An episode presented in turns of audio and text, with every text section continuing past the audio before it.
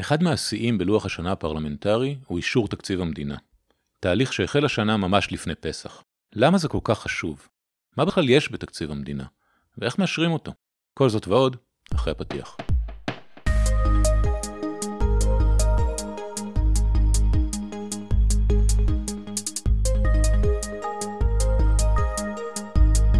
שלום וברוכים הבאים למחקר בשלוש קריאות, ההסכת של מרכז המחקר והמידע של הכנסת.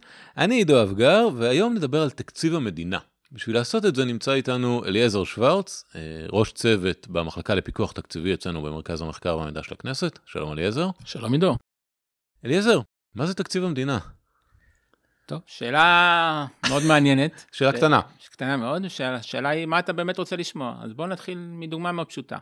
כולנו בעצם מנהלים את החיים שלנו על בסיס התקציב המשפחתי, האישי של כל אחד מאיתנו, וכדי שנוכל להתקיים אנחנו צריכים בעצם, אם היינו אנשים רציונליים, לדעת כמה כסף יש לנו בצד של ההכנסות כל חודש וכמה כסף בצד של ההוצאות. אז אותו דבר באנלוגיה גם המדינה. המדינה צריכה לממן בעצם את כל הפעילות של המדינה, כל השירותים לאזרחים, כל שירותי הביטחון וכולי, ולכן היא mm-hmm. צריכה לדעת כמה כסף יש לה כדי להוציא. אבל היא גם צריכה לדעת כמה כסף היא מכניסה מהמקורות השונים כדי לממן. אז תקציב המדינה בעצם זה, זו המסגרת שקובעת כמה כסף הממשלה יכולה להוציא כל שנה לממן את הפעילויות השונות, וזה כולל גם כמה כסף היא צפויה להכניס מהמקורות השונים שיאפשרו את מימון הפעילות. אוקיי, okay, אז אם למשק בית אה, מקורות ההכנסה שלו הם אה, לצורך העניין לרוב משכורת ולפעמים אה, מקורות נוספים, מה מקורות ההכנסה של המדינה? יש לנו מיסים. אז כמובן שיש לנו מיסים מסוגים שונים, יש מה שנקרא מיסים ישירים, מיסים עקיפים, דוגמה מס הכנסה על השכר ומס ערך מוסף על קניית שירותים. יש כמובן אגרות לכל מיני שירותים שהמדינה מספקת, אם אתם רוצים עכשיו להוציא רישיון כלשהו אתם משלמים אגרה על הרישיון וכדומה.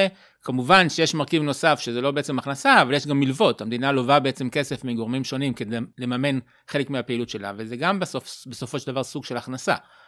אוקיי, okay, דיברנו על ההכנסות, ובעצם אתה אומר, התקציב הוא בעיקר הדרך שבה הממשלה אה, אה, או המדינה מבקשת לקבוע איך היא תוציא את הכסף בשנה הקרובה או בתקופה הקרובה. כן, אז אולי כדאי שאני אקדים ואומר שהתקציב בעצם הוא חוק. הממשלה מגישה הצעת חוק לכנסת, הצעת חוק התקציב, שקובעת את המסגרת של ההרשאה, מה המדינה יכולה להוציא. זה לא מה יקרה בפועל, בפועל אנחנו נדע רק בסופו של דבר, אחרי שהשנה תסתיים. אבל החוק, הצעת החוק שהופכת אחר כך לחוק, קובעת את המסגרת עד כמה המדינה יכולה להוציא בכל תחום. דוגמה, כמה כסף המדינה תוכל להוציא בתחום החינוך, כמה היא תוכל להוציא בתחום הביטחון. בסופו של דבר זה מה שהכנסת מאשרת בשלב הזה לפחות. אוקיי, okay, אז בעצם אתה אומר, היות שתקציב המדינה הוא חוק, לכן הכנסת היא שחקן אה, מאוד רלוונטי בסיפור הזה, בעצם הממשלה, משרד האוצר אה, אה, מגיע אל הכנסת, מגיש הצעת חוק שהוא כתב, ואז בכנסת מתקיימים הדיונים הפרטניים לגבי כל אחד מהסעיפים שלו? כן, אבל גם פה חשוב עוד הסתייגות קטנה, שבעצם הממשלה כממשלה צריכה לקבוע מדיניות כלכלית. המדיניות הכלכלית זה איך הממשלה רואה את הכלכלה הישראלית מתנהגת בשנה כלשהי, שחלק מהפעילות הכלכלית גם כוללת בעצם את התקציב, את המעורבות של הממשלה במהלך השנה. הממשלה יכולה להחליט, אנחנו רוצים לצמצם את הריכוזיות במשק. אז חלק מהדברים האלה יכול להיות שקשורים לתקציב של הממשלה, אבל חלק קשורים יותר לפעילות כלכלית של הממשלה, ולכן קרוב ל-40 שנים האחרונות, לצד התקציב הממשלה מגישה גם את חוק ההסדרים, הצעת חוק ההסדרים, שזה בעצם הצעת חוק ממשלתית, לפעמים כמה חוקים ביחד, שאמורים גם לתת מענה לשאלות התקציביות, וגם לתת מענה למדיניות הכלכלית של הממשלה. כיוון שזה נושא רחב לא ניכנס, אני רק אתן דוגמה ספציפית. לדוגמה, אם עכשיו הממשלה רוצה לקדם תחרות בתחום הבנקאות, בסופו של דבר זה אמור להוזיל את העלויות של משקי הבית על שירותי בנקאות, אבל זה לא קשור ישירות לתקציב המדינה. Mm-hmm. ולכן יש את חוק ההסדרים שהרפורמות האלה כחלק מהמדיניות הכלכלית יבואו לידי ביטוי, אבל אם הממשלה עכשיו רוצה לתת נקודות זיכוי להורים, זה משהו שצריך לתקן את החקיקה, כי פקודת מס הכנסה קובעת היום את נקודות הזיכוי שכל משק בית מקבל. אם אנחנו רוצים להגדיל את נקודות הזיכוי, צריך תיקון חקיקה, וגם זה יבוא לידי ביטוי בחוק ההסדרים. אוקיי, okay, אני, אני מרגיש שאולי קצת אה, רצנו קדימה, בוא רגע ננסה אה, לקחת צעד אחורה. בעצם איך בנוי תקציב המדינה? על, על מה אנחנו מסתכלים? מה, מה מגיע לכנסת? מה יש בחוק הזה? אז החוק הזה, כמו שאמרתי, הוא מתייחס למסגרת שהממשלה יכולה להוציא, ואם בשינוי מהרבה הצעות חוק, רוב החוק הזה כולל בעצם מספרים. כלומר, יש את המלל של ההתחלה שאומר בשנה זו וזו המדינה יכולה להוציא סך הכל סכום כזה וכזה, שאם תרצה אחר כך להיכנס גם למספרים של התקציב, הצעת התקציב המעודכנת שנדונה בימים אלה בכנסת, אבל לאחר הפתיחה של החוק, החלק המילולי של החוק, יש פירוט בעצם של כל המשרדים. כלומר, משרד 01 זה תקציב שנשיא המדינה, כמה כסף בית הנשיא יכול להוציא בשנה, אחרי זה הכנסת, אחרי זה ראש, משרד ראש הממשלה, משרד האוצר וכדומה. אוקיי, okay, זו התייחסות כוללת... נפרדת לכל, לכל משרד. כל משרד, ויותר מזה גם, כאילו התקציב, שמי שירצה להעמיק בזה מוזמן להסתכל בפרסומים שלנו, כולל כמה רמות. יש ארבע רמות של התקציב, והממשלה בעצם נדרשת להגיש לאישור הכנסת את שלוש הרמות הראשונות של התקציב, כלומר, סעיפי התקציב הראשיים, תחומי הפעולה ותוכניות התקציב, כל זה מוגש בעצם במסגרת הצעת התקציב, ולכן... אז, אז הסעיף הראשי זה בעצם המשרד, מה, מה יש בדרג השני והשלישי של ה...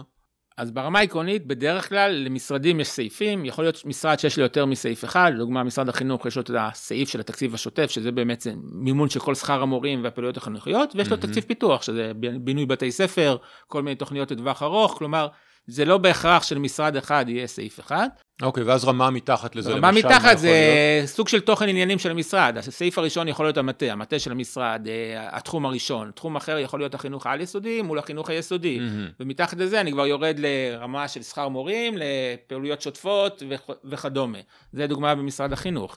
ו- ובעצם אה, אמרת שהכנסת מאשרת שלוש רמות מתוך ארבע קיימות. הרמה הרביעית היא כבר כתובה וקיימת כשזה לא. מאושר? אז הרמה הרביעית שהמפורטת ביותר ברמה לפחות שמוזכרת בחוק, יש מתחת לזה רמות נוספות לפעילות השוטפת של המשרדים, כתוב בחוק ששר האוצר יתקין תקנות, ובעצם אחרי שהכנסת מאשרת את הרמה של התוכניות, שר האוצר פורט את זה לתקנות. ברור לי שיש כבר עכשיו במשרד האוצר את הטיוטה לפחות של התקנות, אבל זה לא מוגש לאישור הכנסת, כי בסופו של דבר כל שינוי קטן שיהיה פה במסגרת דיוני התקציב ישפיע בסוף על רמת התקנות, ולכן רק אחרי שהכנסת תאשר בקריאה שנייה ושלישית, ויראו שאין שינויים ברמת ההצעה בין התקציב שהממשלה רצתה שיהיה משרד מסוים לבין מה שאישרו בסופו של דבר, יוכלו לקבוע את התקנות הסופיות, ולאחר מכן בדרך כלל משרד האוצר מפרסם באתר האינטרנט שלו קובץ עם כל התקנות, ואז באמת אפשר להתחיל להעמיק לרזולוציה שאנחנו לא יכולים לעשות בשלב זה. אוקיי, okay, מתי בעצם זה קורה? באיזה שלב התקציב מובא לכנסת לדיון ולאישור? אז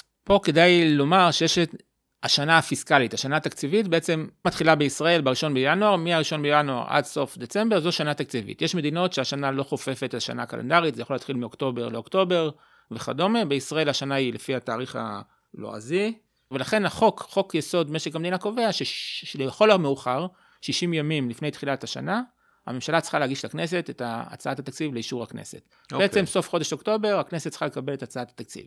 עכשיו אם תשאל אותי רגע, אנחנו עכשיו באמצע חודש אה, אפריל, איך הגענו עד הלום?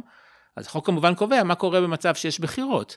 אם אתם זוכרים, ב-1 בנובמבר 2022 התקיימו בחירות בישראל, ולכן עצם הבחירות הם כבר איחרו את המועד של הגשת התקציב לפי חוק יסוד אה, משק המדינה. החוק בעצם קובע שככל שיתקיימו בחירות, אז יש לממשלה 145 ימים לאשר את התקציב מיום השבעת הממשלה. ואם הממשלה בישראל בשנה האחרונה הושבעה ב-29, אם אני לא טועה, בדצמבר, אז על פי החישובים, אם אני מנטרל את מועדי ישראל, אנחנו מגיעים ל-29 במאי, שזה בעצם המועד האחרון לאישור התקציב. והחוק קובע בנוסף שצריך לגזור 60 יום אחורה כדי לאפשר לכנסת 60 ימים לקיים דיונים מעמיקים בהצעת התקציב, ולכן בעצם ב-23 במרץ הוגשה השעת התקציב לכנסת. אז בעצם ב-29 במאי התקציב חייב להיות מאושר, אם הוא לא מאושר בעצם הממשלה נופלת, נכון? בפועל כן, החוק קובע שרואים את הכנסת כאילו החליטה על פיזורה, אבל כן, המשמעות היא שהולכים לבחירות. אוקיי, okay. ו- ולכן התקציב הוגש בסוף מרץ, לפני, לפני פסח, ובעצם אחרי פסח מתחילים בעצם הדיונים האינטנסיביים בוועדות אה, בסעיפים השונים. כן, אז כמו שהזכרנו מקודם, בעצם מדובר בהצעת חוק, ולכן כמו הצעת חוק ממשלתית אחרת, קודם כל צריך לאשר אותה בקריאה ראשונה. אז הקריאה הראשונה באמת התקיימה לפני חג הפסח, כך שמיד אחרי חג הפסח אפשר להתחיל לדון בוועדות השונות.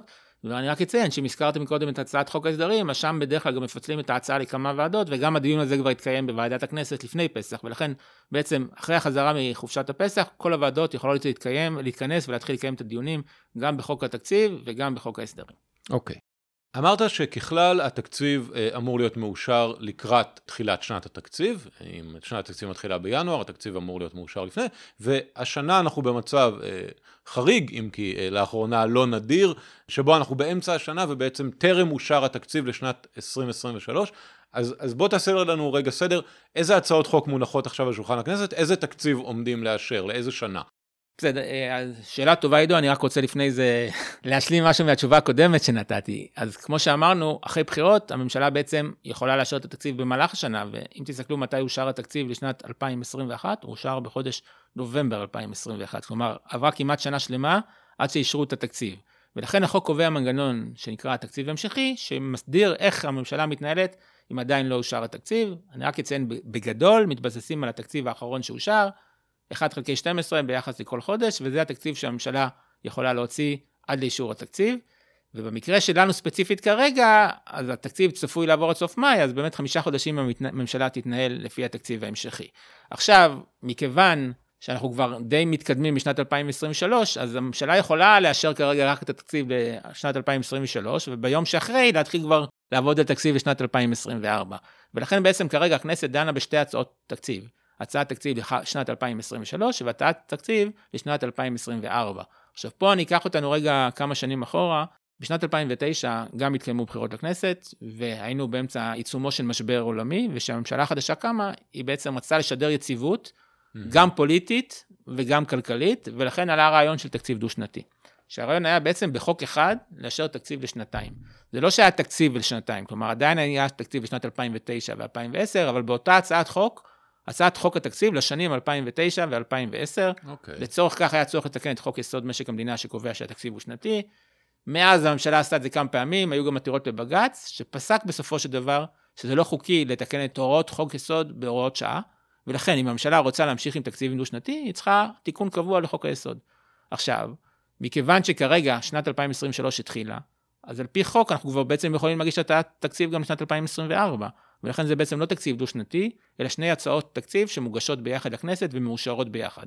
הבנתי, אבל בעצם ההבדל הוא אה, טכני במהותו בין אה, תקציב דו-שנתי לתקציב של שתי שנים שמועבר אה, כרוך ביחד? מבחינה משפטית ההבדל טכני, השאלה הגדולה היא, וזה חלק מהוויכוח המאוד גדול שהיה סביב תקציב דו-שנתי, השאלה הכלכלית. ככל שאתה מקדים את אישור התקציב, התחזיות הכלכליות שלך רחוקות יותר מש... מהמימוש שלהם בעתיד. עד כמה אתה יודע להגיד מה יהיה המצב ב-2024 כדי לקבוע את התקציב. נכון, והיו שנים שאישרו תקציב דו-שנתי לשנתיים מלאות. אם אני מסתכל דוגמה על תקציב של 2017 ו-2018, הוא אושר בשנת 2016.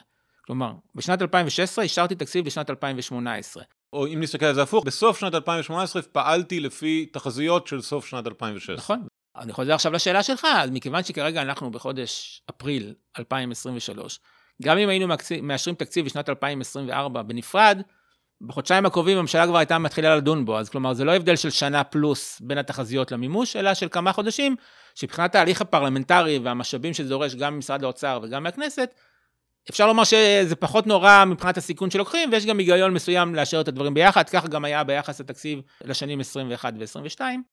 מה יהיה בעתיד, האם יחליטו לתקן את החוק כדי לאפשר דו-שנתי רגיל או לא, אני לא יודע. אני רק אומר שכחלק מהלקחים, גם קובעים מנגנון מיוחד שקוראים לו מנגנון ההתאמות, שבסוף השנה הראשונה בעצם בודקים האם התחזיות עומדות, וככל שהתחזיות משתנות, יש תקציב מסוים שמאפשר התאמות לתקציב לשנה השנייה בעצם. זה במצב של תקציב דו-שנתי, או גם ג... במצב של כמו שכיום, של שני חוקי תקציב? אז כרגע מונחת על שולחן הכנסת הצעת חוק נוספת, שנכללה גם בחוברת של חוק ההסדרים, שבעצם קובעת שככל שהצעת התקציב אושרה מעל חצי שנה לפני תחילת שנת הכספים, שזה הצפי? שזה הצפי, אז המנגנון התאמות יופעל. הבנתי, אז בעצם בדצמבר 2023 יתכנסו ויבדקו כן, מה המצב. התהליך מתחיל בנובמבר, עד סוף דצמבר צריך לעדכן את הכנסת מה קורה, וככל שלא מעדכנים, אז בעצם אי, אי אפשר להתחיל את שנת התקציבים הבאה, אנחנו נעבוד עם תקציב המשכי עד שהממשלה תעדכן האם עומדים ביעדים שלה. הבנתי. עכשיו, התקציב נקבע מראש, אבל ההתנהלות והצרכים לא תמיד צפויה.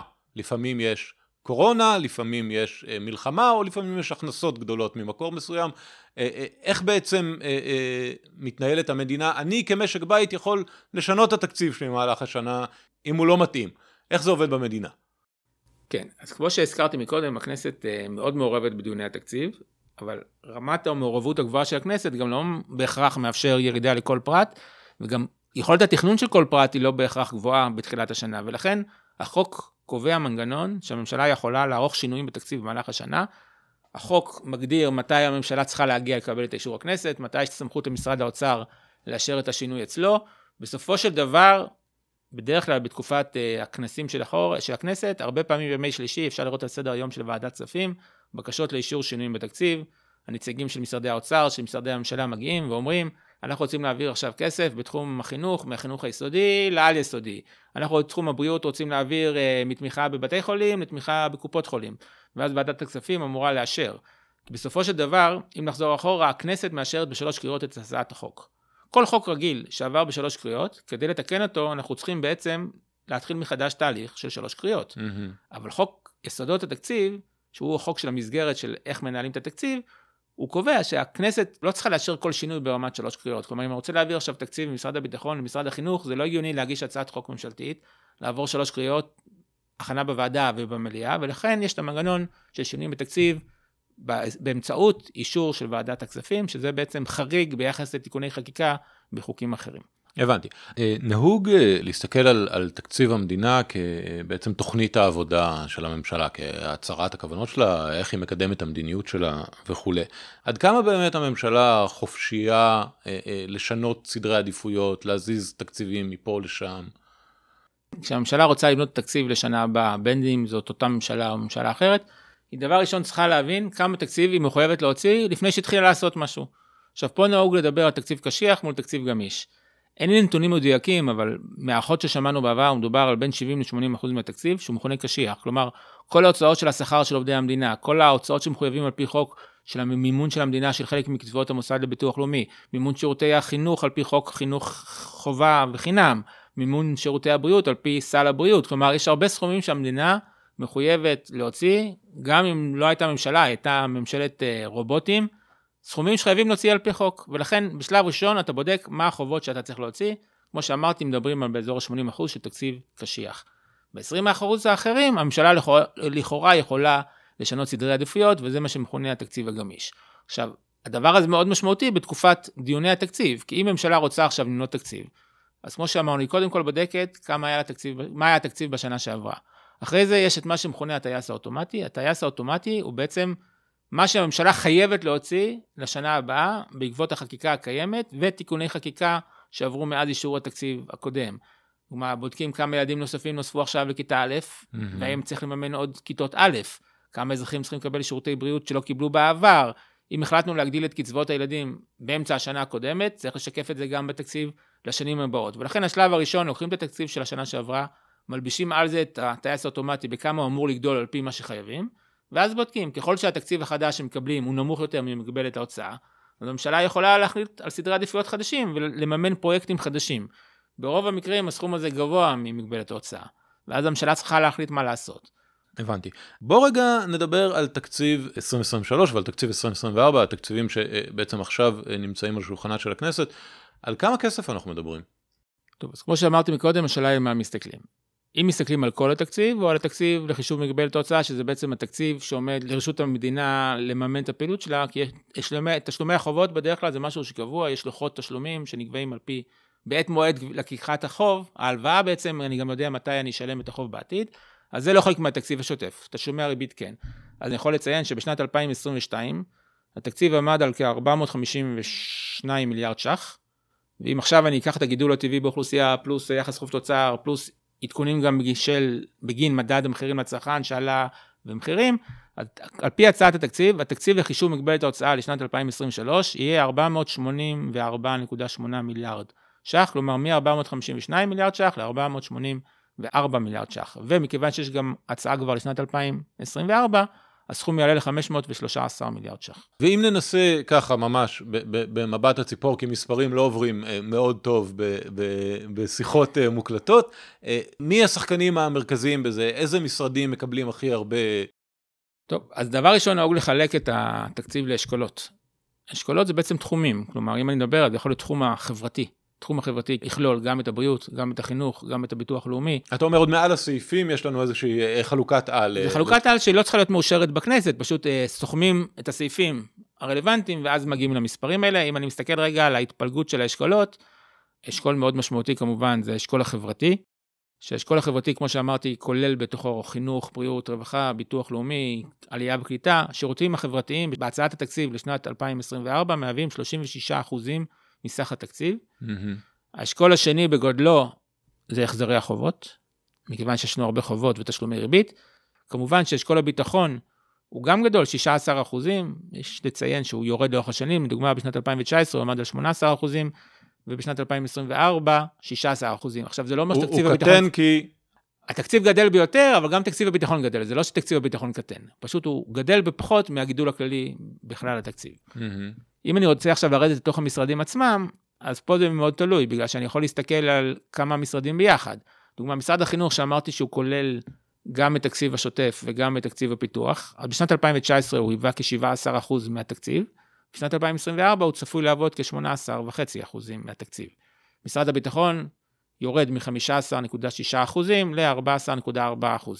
כלומר, יש שינויים, אבל ברוב המקרים הירידה היא במשקלים ולא בכסף עצמו. כלומר, תקציב יעלה בכל מקרה בכל המשרדים, השאלה היא כמה הוא עולה ביחס לעלייה הכללית. אם עכשיו אתה רוצה כסף מספרים ממש, אז אם אני מסתכל על תקציב משרד החינוך, שזה סעיף 20 בתקציב, בשנת 2019 עמד על 60 מיליארד ש"ח, בשנת 2023 צפוי לעמוד על כ-77 מיליארד ש"ח, וב-24 על 82 מיליארד ש"ח. זה בעצם רק הסעיף של התקציב השוטף. הבנתי, בלי, בלי הבינוי אתה אומר. בלי הבינוי, כיום תקציב החינוך הוא התקציב הגדול ביותר. אם במשך הרבה שנים תקציב ביטחון היה התקציב הגדול ביותר, אז בשנים האחרונות חל מהפך, ותקציב החינוך הוא התקציב הגדול ביותר. כמובן שאפשר להיכנס לרזולוציות מה מכללים בתקציב החינוך, מה מכללים בתקציב הביטחון, אבל בגדול זאת ההצעה הגדולה ביותר שאפשר לייחס למשרד כלשהו. אנחנו, אנחנו מתקרבים לסוף הזמן שלנו, אני מקווה שהצלחנו לעשות קצת אה, סדר לשומעים, אבל אין ספק שמדובר בסוגיה מורכבת. ולכן לפני שאנחנו מסיימים, אני רוצה רגע אה, לשאול אותך, איפה הממ"מ, איפה המחלקה לפיקוח תקציבי במרכז המחקר והמידע של הכנסת, נכנסת לתמונה המורכבת הזאת? אז כפי שבטח כל המאזינים האדוקים שלנו יודעים, הממ"מ הוקם בשנת 2000 ומאז נותן שירותים חברי הכנסת. מאז הקמת הממ"מ עבדו בממ"מ כלכלנים, אבל בשנת 2007 הוחלט על הקמת המחלקה לפיקוח תקציבי, מתוך כוונה לחזק את ההיבט התקציבי והכלכלי בעבודת הממ"מ. אנחנו מלווים את חברי הכנסת כמו כל הממ"מ במהלך כל השנה, אבל לא ספק תקופת דיוני התקציב זו תקופה מאוד משמעותית. אנחנו בעצם נותנים סל שירותים לחברי הכנסת, הסל הבסיסי ביותר הוא המונחון שלנו, מונחון לביאור מושגי התקציב, שאתם כולכם מוזמנים להיכנס לאתר האינטרנט שלנו ולקרוא אותו. כל מה שאמרנו היום ועוד הרבה מופיעים במונחון, והשלב הראשון בשביל לדעת איך לגשת לדיוני התקציב זה פשוט ללמוד את המונחים השונים של התקציב, והמונחון אמור לסכם אותם. בנוסף, שירות נוסף שאנחנו נותנים בדרך כלל לחברי הכנסת זה ימי עיון על התקציב, כלומר, גם אם קראת את המונחון ואתה רוצה להתחבר יותר לפרקטיקה, אנחנו מעבירים מצגות לחברי הכנסת עם דוגמאות, מספרים, אפשרות לשאלות, אינטראקציה בינינו לבינם, יש לנו הקלטה של אחד מהימים האלה לפני כמה שנים, מופיע באתר הממ"מ, מי שירצה להעמיק קצת יותר יכול לשמוע אותנו מדברים, לצד גורמי מקצוע נוספים מהכנסת, להסביר איך התהליך עובד בפועל, תוך מתן מענה לשאלות שונות. בסופו של דבר, דיוני התקציב, כמו כל דיון אחר, זה דיוני ועדות. ולכן לקראת דיונים בוועדות הכנסת, אנחנו נכין מסמכים.